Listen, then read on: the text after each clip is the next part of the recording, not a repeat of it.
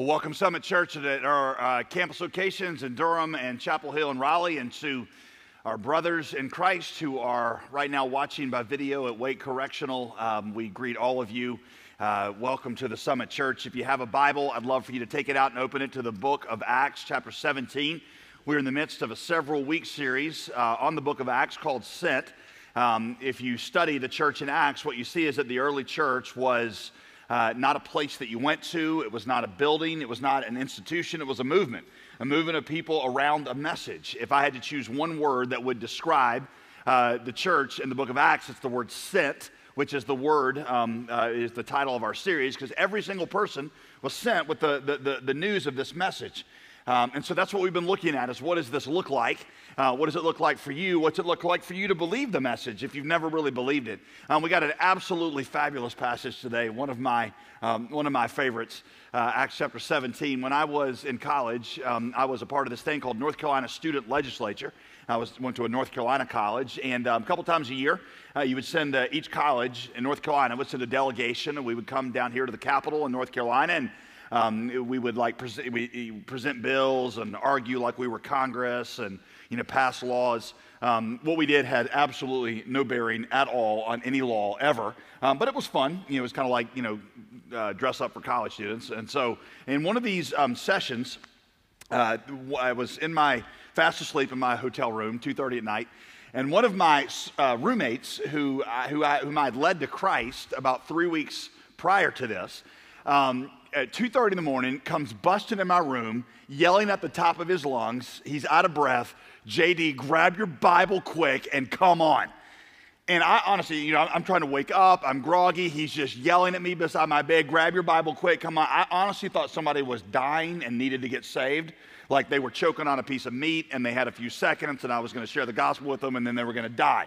Um, so I jump out of bed. I got nothing but gym shorts on and I'm like, I got to get dressed. He's like, there ain't time for you to get dressed. So I got, you know, I literally am running out the door. I grab my Bible. I grab the first thing I can get my hands on, which happened to be a jacket, you know, because it was in the winter. So I'm running down the hall, you know, gym short trying to put this jacket on. He takes a hard right, busts into this college room, uh, this, um, this uh, other hotel room. There's like 35 college students seated all over this room on two beds. He's out of breath. I'm out of breath. And he says, Here he is. And he points at me.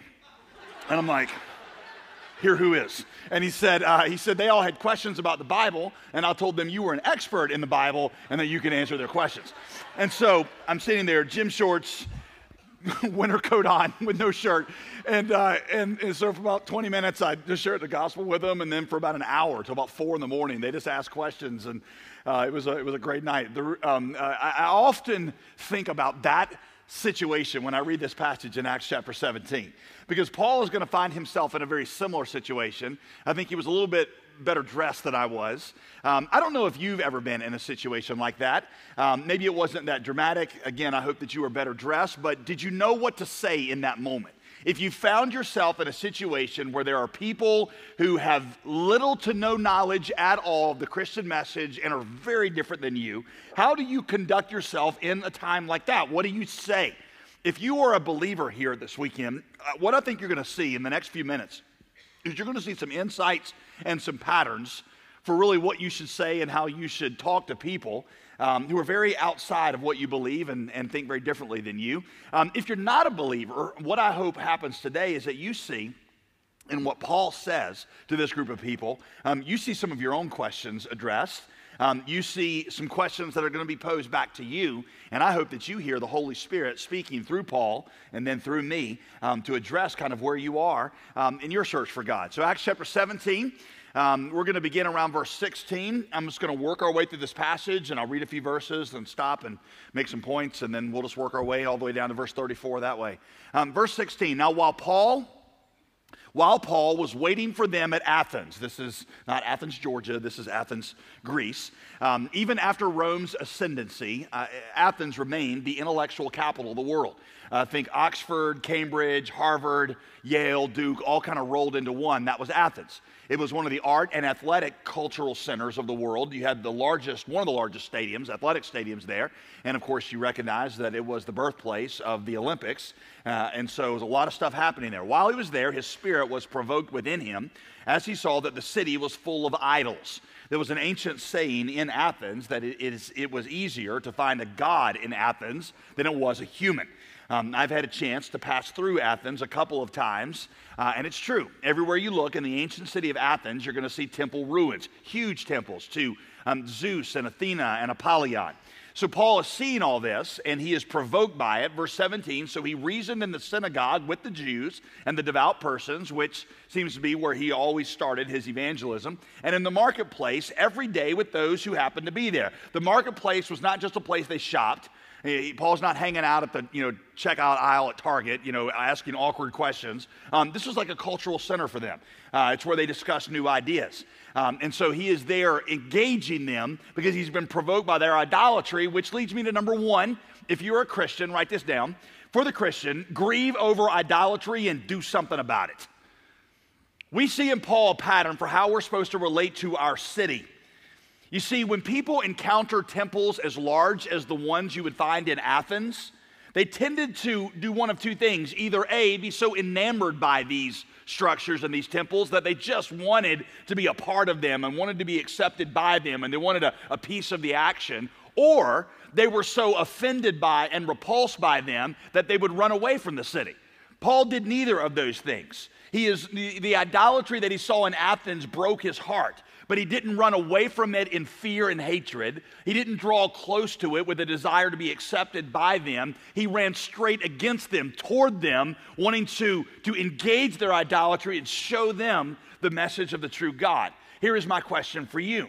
When you see idolatrous structures in our society, what is your reaction? Tim Keller says you can look at whatever buildings in your city are the biggest, and that will usually give you an indication of what the city's idols are. So if that's true in Raleigh Durham, we've got a couple, you know, a few big buildings that are dedicated, I think, to finance. Then we got some really big sports arenas. That's probably an indication of where the idolatry in our city lies. When you see those things, what is the, the dominant reaction that takes place in your heart? It's okay to be impressed with those things, but does it grieve you that more glory is given to those things, more energy is poured out on those things than is given to the Almighty and the glorious God? When you watch things like the Oscars or the Grammys, what emotion fills your heart? Is it admiration? Is it awe? Is it a sense of repulsion? Or is it compassion and heartbreak?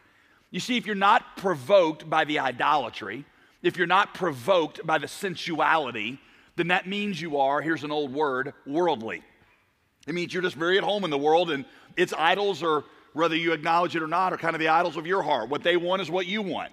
But if you're one of the ones who sees all those things and just gets angry and says, you know, to hell with the world, then you don't really get the gospel.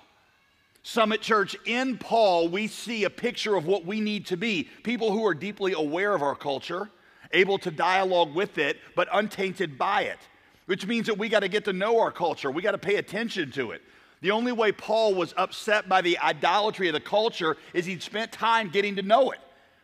Many of us are all peeved and ticked off about where our culture is headed, but we're not actually listening to what people are saying. Here's the irony we send people to overseas to be missionaries, and one of the first things they do is they spend several months just learning the culture to be able to understand it, understand what its questions are, dialogue with it.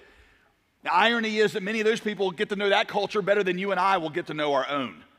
Now, I'm not advocating that you sit around and watch filthy movies and call that cultural research but that you be engaged, you stay engaged in the culture for the purpose of reaching people because you're going to see that Paul's presentation of the gospel is built on how much he has listened to them and understood the questions that they're asking. And you do that because that's what Jesus did with you. Jesus did not see your idolatry, he was provoked by it, but he did not run away from it. He did not desire to be accepted by us. He ran straight to us. He confronted us and he showed us the futility of our idolatry and that there was um, a gap between what we were doing and what God wanted for us. Um, so that's number one. Verse 18. Some of the Epicurean and Stoic philosophers also conversed with him. Now, you're like, well, who are those guys? Epicureans were basically hedonists.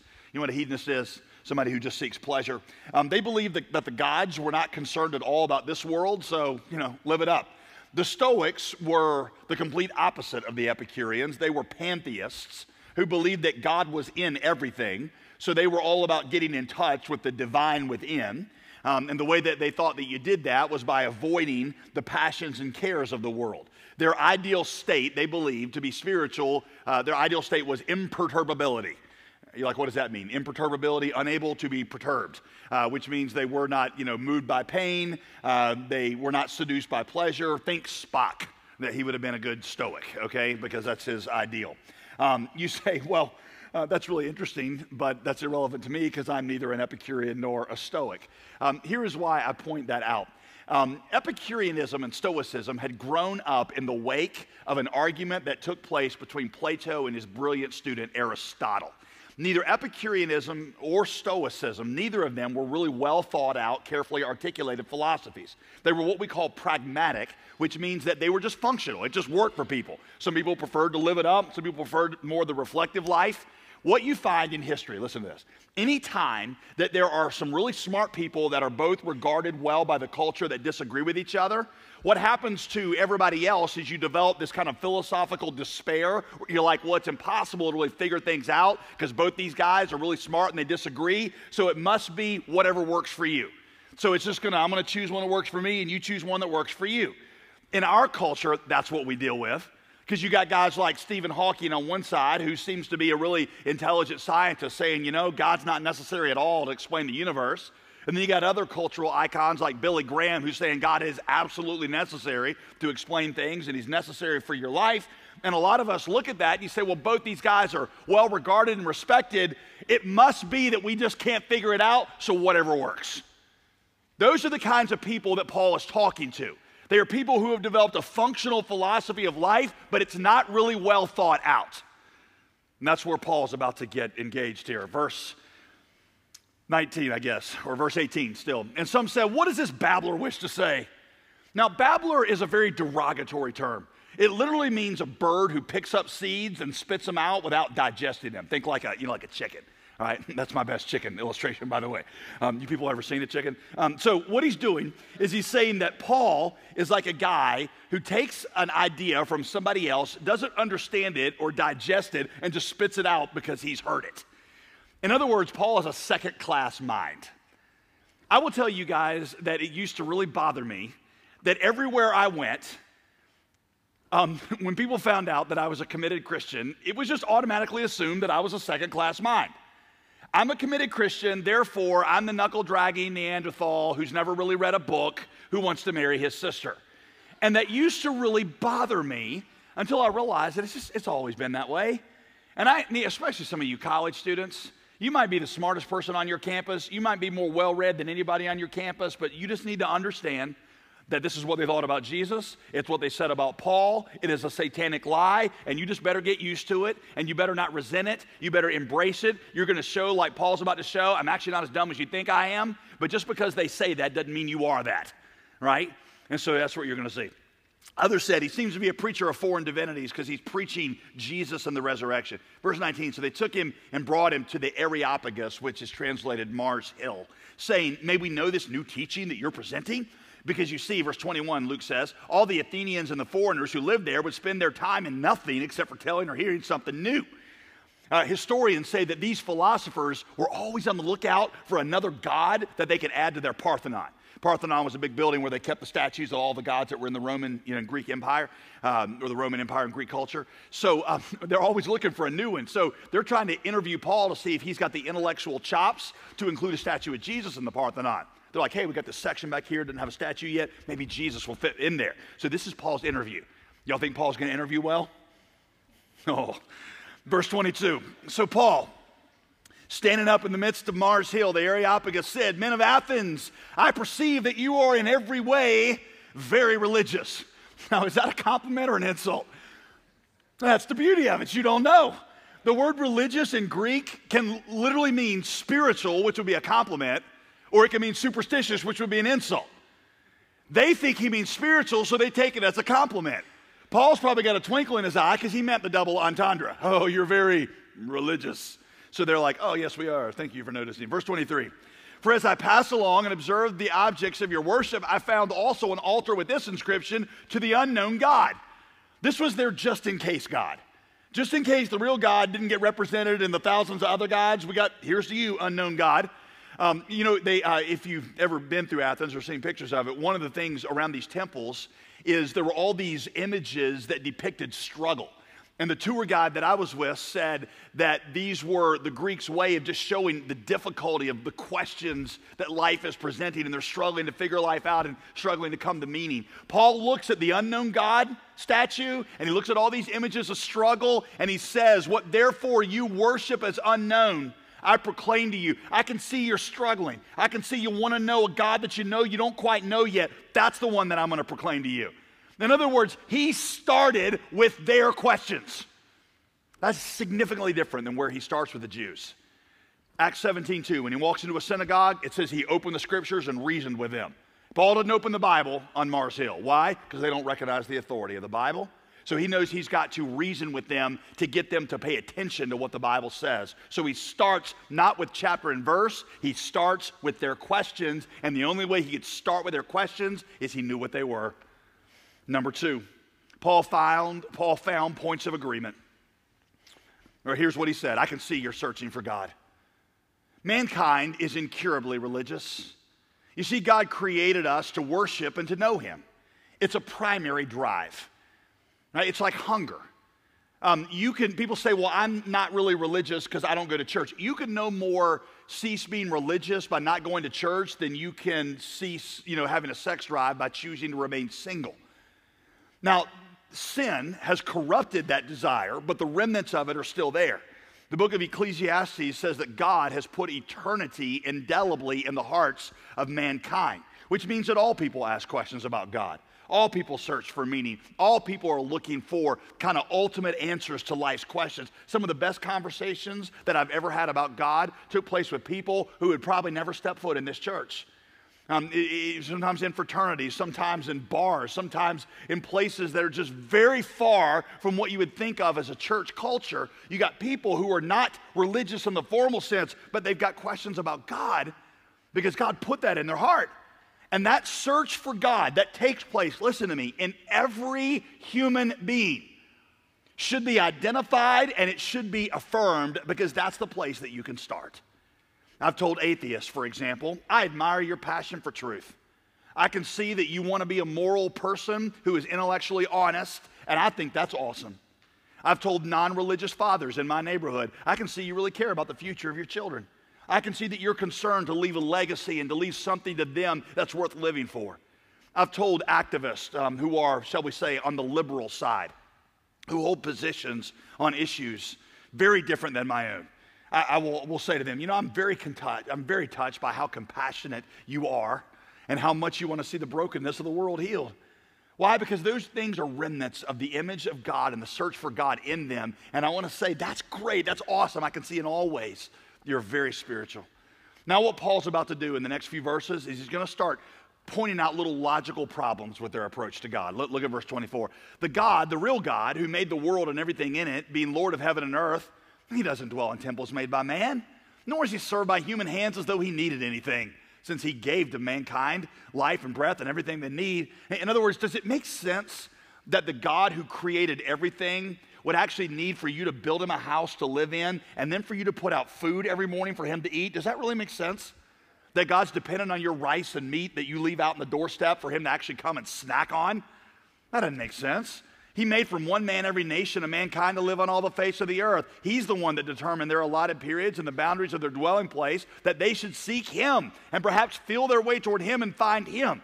Now, He's doing a couple of things here. The first thing He's doing is He's confronting this idea that, that God is like a tribal God you see, they had like thousands of gods, and each one was over a different sphere. You had the God of the sea and the God of war, and then you have the God of the Ephesians. He said, No, no, no. The real God is the creator of all of it. He, he's not God over one particular sphere. The second thing he's doing is he's showing them that life's most important pursuit is to know that God.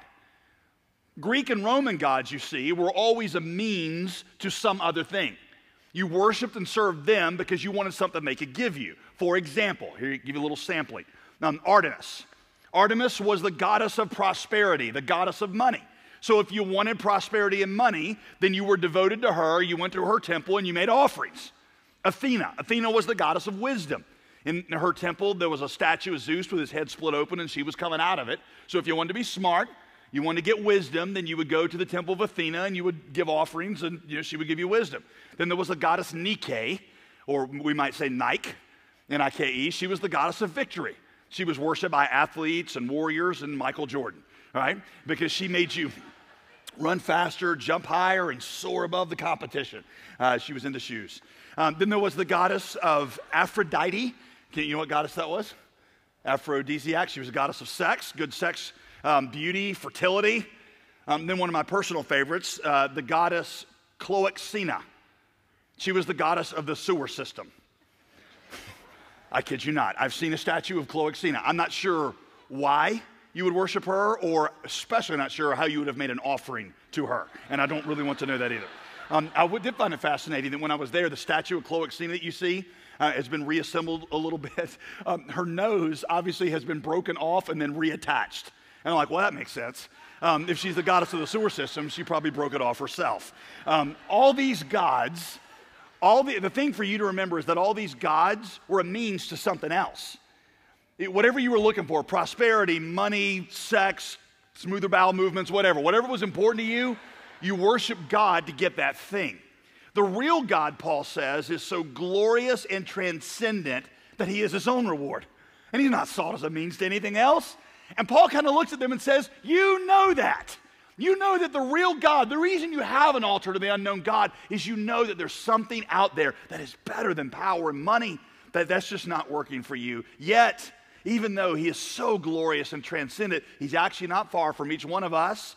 For, quote, in him we live and move and have our being. Here's a question What Bible passage is he quoting there? Is it from Isaiah? Maybe Jeremiah? How about Leviticus? Deuteronomy. Nobody knows what's in Deuteronomy, so we just always say we're quoting from there, right? What, is, what, what, what's it, what verse is he quoting? He's not quoting a Bible verse. It's got quotes around it because it's a quote from a poem written in 600 BC to Zeus. That's where he quoted. Then he goes on. He says this As even some of your own poets have said, we are indeed his offspring. That's from a poem called Phenomena, written by a Stoic poet. Paul is quoting from things embedded in their popular culture. Being then God's offspring, just like your poets have said, we ought not to think that the divine being is like gold or silver or stone, an image formed by the art and the imagination of man. I'm to give you number three and four. We'll do them together. Number three, Paul reasoned with them. Is your approach to life or approach to God, is it working for you? I'm just to ask you questions to help you be honest with yourself. You see, before Paul presents Jesus as the solution, he wants to show them that their current solutions aren't really working that their current answers aren't working. Francis Schaeffer, who was a very famous Christian philosopher that was, I think, probably really popular in the 1960s and 1970s, he's since gone on to be with, with the Lord. Um, but uh, Francis Schaeffer called this blowing the roof off somebody's house. He means that and, uh, before somebody doesn't know they need to seek, seek shelter in Jesus until you've blown the roof off the shelter they're currently in. So he said, we gotta, what we got to do first before we show them Jesus is the answer is we got to show them that their current answers aren't really working. He said, you do that just by asking questions the way that Paul did. Uh, for example, I've asked activists who are concerned about global suffering, but are seeking to address global suffer, suffering apart from the gospel. You know, I'll say, you know, it's awesome that you want to give food and education to everybody, but do these things cure the problems of mankind? I mean, look at the places that have lots of food and education. Are they free of problems? Is our country free of problems? Every utopian attempt in history has ended in tyranny. That's what human history is the ash heap of utopian attempts. Doesn't that show you that we need a solution that's greater than just external changes and more prosperity? I've asked people who say, you know, evolution explains everything, we have no need of God. I'm like, well, if you think evolution explains everything, that given enough time and space, that nature will naturally just work itself into higher and higher levels of complexity and ultimately perfection, where did nature get that quality to begin with? In fact, where did nature itself come from? Why is there something rather than nothing? You know, I heard an interview years ago with, with uh, Carl Sagan, who was the, you know, guy who famously said the universe is all there is and was and ever will be. And he's talking about basically getting back to the Big Bang because everything just came from there. And that's where it just all began and it worked itself into the complexity we have today. And the guy that was interviewing him, not a Christian, but just said, okay, well, where did the Big Bang come from? He said, well, that's where science stops because it just always was. And we just can't go farther back than that. And I'm, listening to that and I'm thinking, you can't stop there. You can't tell me, hey, nothing times nobody equals everything, just accept it. Uh, where did it come from? Is that really a satisfying answer? That, that yes, it just all just, it always was, always will be, it just came from nothing and just developed into what it is? When I talk to people who say that all roads lead to God, whatever way you choose, God's like a mountain, you know, whatever way you want to get to the top, it's up to you. You've heard me do this. The question I ask them is, how do you know that? The only way that you can tell me all roads lead up the mountain to the same place is if you can see the whole mountain. And that's the very thing you're not allowing me to do is see the whole mountain of God. So you're doing the very thing that you won't let me do, which is how you can tell me that my road is getting to the same place that the Hindus' road is getting to. Does that really make sense? Is that fair? When I talk to um, when I talk to those who say that all moral values are equal, whatever morality you choose is good for you, I'm like, do you really believe that? Because you know, I, I lived in a society for two years it was, you know, a Southeast Asian society that genuinely believed that life works better if you keep women uneducated and keep them home. You willing to say that those moral values are equal to ours because you know they, they'll claim it works for them? Are we prepared to say that those moral values are equal? When I see that somebody has given themselves to an idol, I usually just ask, is it working for you? Because I know it's not. I'm like, do the people that have the God that you're searching for, do they look like happy, satisfied people? Just look, like, fast forward and look down the, if you get everything you're looking for. You want money? Look at the people who have all the money. Do they look like happy, satisfied people to you? Paris Hilton, she looked like well balanced, happy person. Donald Trump, $9 billion cannot buy that guy a decent haircut, okay? it cannot buy him the ability to keep his mouth shut. it's not buying him things that I feel like I want. Um, what happens if Wall Street crashes again? What happens if the whole financial system goes to pot? What happens if you die? Are, are these things going to sustain you after death? And if I can quote their own prophets to show them that, then I'd do that. And you guys hear me do that in here, don't you? I, I, for example, you probably heard me quote a number of times that, that little line I saw in a Fortune 500 CEO said this in Forbes magazine, where he said, You know, I spent my entire life climbing the ladder of success. I finally got to the top of it only to find out it was leaning against the wrong building. I say, Your own prophets are telling you that this is not worth. Um, or I saw an interview last week with Zac Efron. And they're like, Who's Zac Efron? See, that's part of the problem. You should know that. Um, he was explaining. He was explaining why last year in his mid 20s he had to check himself into an alcohol rehab facility. Here, here's his words I'd done films back to back to back. I was burnt out. There was something lacking, some sort of hole that I couldn't really fill up. I was just so deep into my work, it was really the only thing I had. I mean, you're in your 20s, single, going through life in Hollywood, you know? Most of us are like, no, Zac, we don't know. Because you have everything that we're working so hard to obtain. Is your God worth the things you're sacrificing for it? I ask people, I'm like, you know, if you're God's money, then you sacrifice your integrity, you sacrifice your family. Is that worth it? If your God is comfort, then when your wife get on your, gets on your nerves, you sacrifice her and divorce her so that you can maintain comfort. And then your kids dislike you. I mean, is that really worth it? Is it worth the things you're sacrificing for it? I just ask questions. Because I know that God has placed eternity in every human heart. And the Bible, which is kind of the cheat sheet for me, tells me that only Jesus truly addresses that need.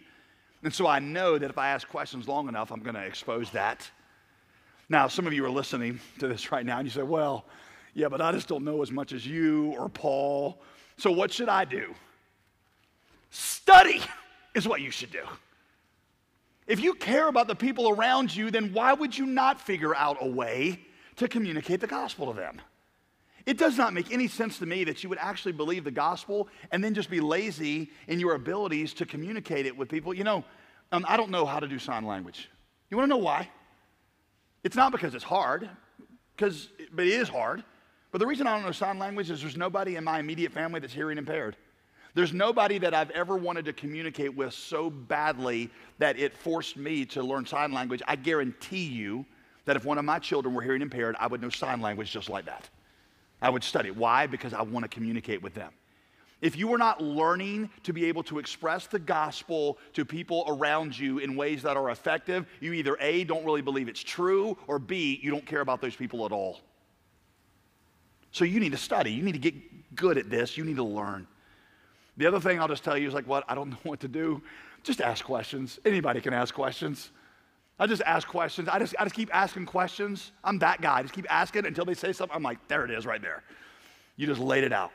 And just keep asking questions because that's what Paul is doing. That's how he's exposing what's in their heart. Here's number four. I, hope, I told you I'd do it together with number three. Paul demonstrated to them God is greater than you've imagined. He demonstrates to them that God is greater than they've imagined. You see, listen to this. One of the chief characteristics of all false religions, listen, is a truncated or a shrunk down view of God. So that's what Paul goes after. Your view of God, he says, is too small. God is not someone that you can manipulate to get something else you want, like prosperity or power. The real God, Paul says, is never just a means to an end. The real God would be sought for his own sake. Any God so big that he created the universe, you don't use that God as a means to get something else. He would be the thing worth knowing. He's so glorious that you would use everything in life to know him. You know, when I was in college, I think I've told you this before, I had to take two electives in the arts in order to graduate. That was the way our curriculum was set up. And so I had one of my, these electives, I had to choose between classical music or theater. I chose theater because I had this suspicion that maybe we would get to do skits and like acting, in, but that was not. Um, we sat around and learned about French, weird, avant garde guys who ran around in tights and sang about their heartache, you know, for the entire semester. Um, I, for one semester, devoted myself to learning theater. I made an A. And the reason that I did it is not because I love theater, because I hated the things that I was studying. I mastered theater, that one little, you know, as much as you can get in the semester, so that I could get an A, so that I could graduate and get a good job and make money. So, theater for me was a means to make money. Now, fast forward, I'm 41 years old, sometime in my mid 30s, my wife and I went to a theater production in New York City, and lo and behold, out of nowhere, I don't cannot explain this, I liked it. And I thought, I'd like to see something like that again. So we come back to Durham. Um, we go to a few shows at the DPAC. We end up buying season tickets. I don't have them now, but you know we had them for a, a, a brief time there. We had season tickets. They were ridiculously expensive. And I thought, oh, the irony. The irony that I used theater in college as a means to make money, and now that I've got money, I'm using that money to get theater. what was a means to an end has become the end because it has a beauty that I want to see or be a part of. What he is saying to them is if there really is a God who is powerful enough to create the whole universe, that God you would not seek as a means to a better life now. That God is better than money. He's better than power. He's better than prosperity. He's better than good sex. He's just worth knowing. He's like, Your God's way too small. You know, I tell people um, the real God, and this is, seems to be what Paul is saying here too, the real God's not somebody you can easily explain. When I talk to people who've got questions about God, I'm like, you know, if we're talking about the infinite God, wouldn't we expect that there are certain things that that God does that are going to be beyond our immediate ability, be beyond our immediate ability to explain? You know, the, um, there's a thing called the problem of evil. It's a reason that a lot of people say they don't believe in God. Um, if there's a good God, how could there be suffering? The, the, our line of argument goes like this If God is all loving, he would not want suffering to exist. If God is all powerful, then he could make suffering cease to exist. Because suffering exists, that means that God is either not all loving or not all powerful. And if God is not all loving or not all powerful, he's not really God. Therefore, suffering proves there can be no God. Did you follow that? Because there is suffering, it means God's either not all loving or not all powerful because it exists, therefore, there must be no God. Here is the hole in that that is almost so obvious. If God is infinite in power and He's infinite in love, He's also going to be infinite in wisdom. And if His wisdom is as high above mine as His power is above mine, I mean, think about how much greater a God who created the galaxies, how much greater His power is than yours. God speaks the worlds into existence. I can't figure out how to sync my phone with the Bluetooth thing in my car. And I've got an instruction manual. When I'm thinking about a God who creates the complexity of atoms and a guy who has trouble syncing a Bluetooth device, that's a pretty big gap between his power and mine, right? If the gap between God's wisdom and mine is as great as the gap between his power and mine, then see, it just makes sense to me that there's to be a few things in life that are just not to make sense to me.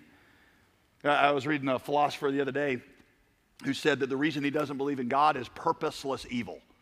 He said, if evil had a purpose, I could concede that God may be allowing it to happen. He said, but there is no purpose for a lot of the evil, therefore God does not exist.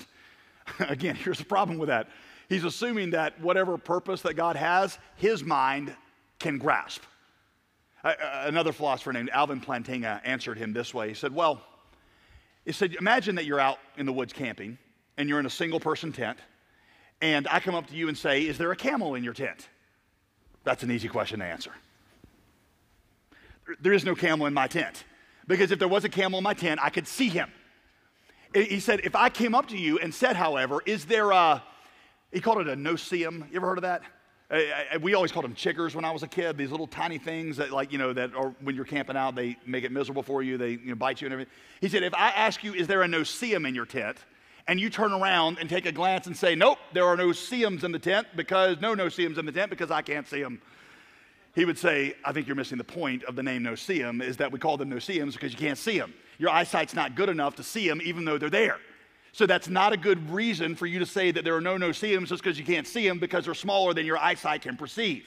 If there is a God who is infinite in his wisdom, then maybe some of the things that he does has a purpose that your mind is not readily going to grasp. I, I, just don't feel like that's a big jump. You know, they, they say that the human mind, the smartest person in here, has a 46 ounce mind right? The biggest the human head gets holds 46 ounces. So the, the biggest head in here, 46 ounces. You're like, well, that's pretty big. That's the size of a big gulp at 7 Eleven, all right? so you geniuses got a big gulp, all right? Big gulps, eh? You got it, all right? They say that, that at any given point, you're only using about 10% of your mind as you know different parts fly, about 10% of it's working at any given time. So that's 4.6 ounces.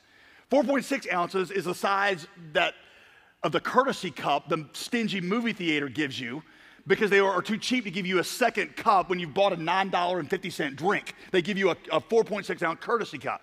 I'm like, okay, so I'm using a 4.6 ounce courtesy cup to figure out the infinite God. It might be that there are some things in His wisdom that may not be easy for me to explain.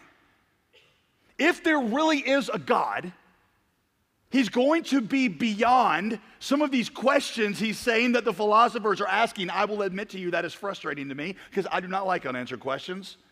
But I just understand that if God is infinitely wise, then of course there's going to be things about him and his plan that I can't always grasp immediately. In fact, I love this statement right here. Look at this. If God were small enough to be understood, he would not be big enough to be worshiped. If God were small enough to be understood, he would not be big enough to be worshiped. The real God is transcendent and glorious. He's going to baffle you sometimes. And Paul says to them, Don't you know that?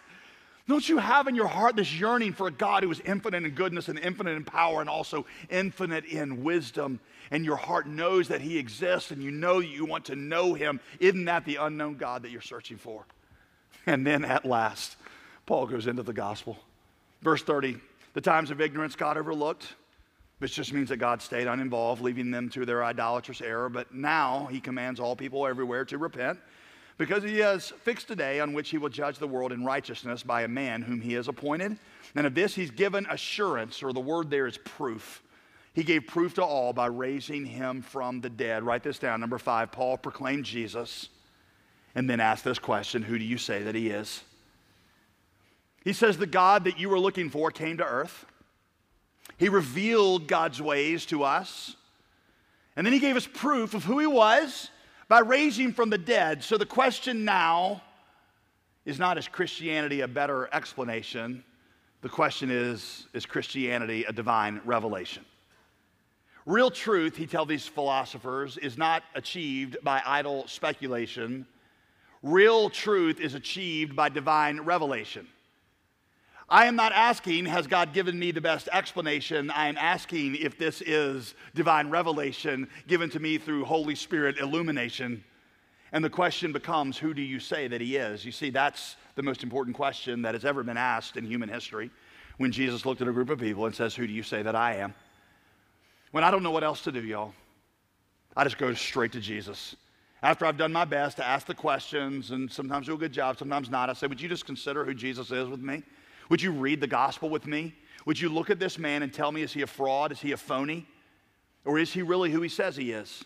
At the end of the day, I'm not a Christian because I've developed a better explanation for all the questions. I am a Christian because I believe Jesus came through the divine revelation. He told me that he was God in the flesh. He demonstrated his power. He demonstrated his love. He claimed to die for me on a cross and rise again. I believe he is an accurate. I believe he is true. I believe he is faithful. I believe he has given to me the picture of God. And so, who do you say that I am? I say that you are Jesus Christ, the Son of the living God.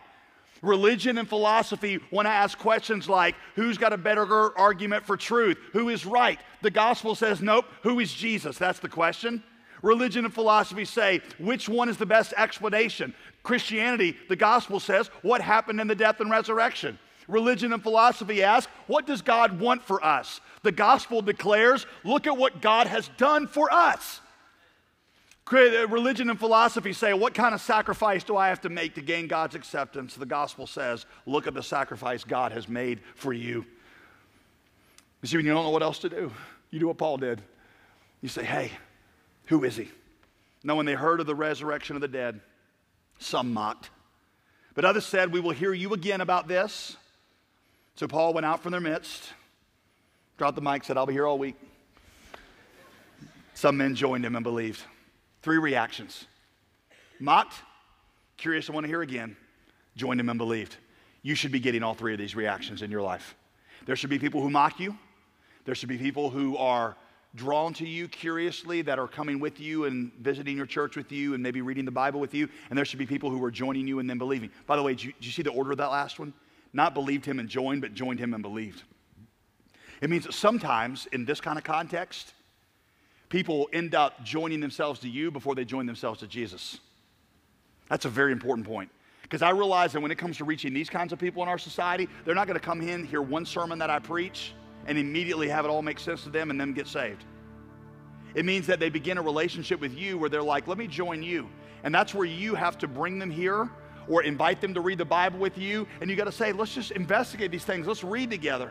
Most conversions of these kinds of people don't happen through one awesome sermon. Most of them happen over time. They join themselves to you and then they come to believe. Do you have these reactions in your life? Are people mocking you? Are people curious and are they learning to believe? Then see if you believe the gospel and you're teaching the gospel, you will be. Some of this is our message. This is our mission. This is what it looks like in action. Why don't you bow your heads with me if you would? I think there's kind of two groups of people here today. Maybe there are some of you who see the truth of the gospel for the first time today, it makes sense. You see that you've been searching for an unknown God, that you've got questions that there's not satisfying answers to. And maybe this thing about the resurrection of Jesus, the death of Jesus, or something that just it rings true to you. I'm going to invite you right now Maybe you're not ready to put faith in Christ. Maybe you still got too many questions to say, hey, God, unknown God, if you're up there, I want to know. Maybe, maybe you should resolve right now that you're going to talk to that person who invited you. You're going to keep coming back here to this church. You're going to open your Bible. It's been sitting on a shelf for 30 years, and you're going to open it and you're going to begin to read the Gospel of Matthew.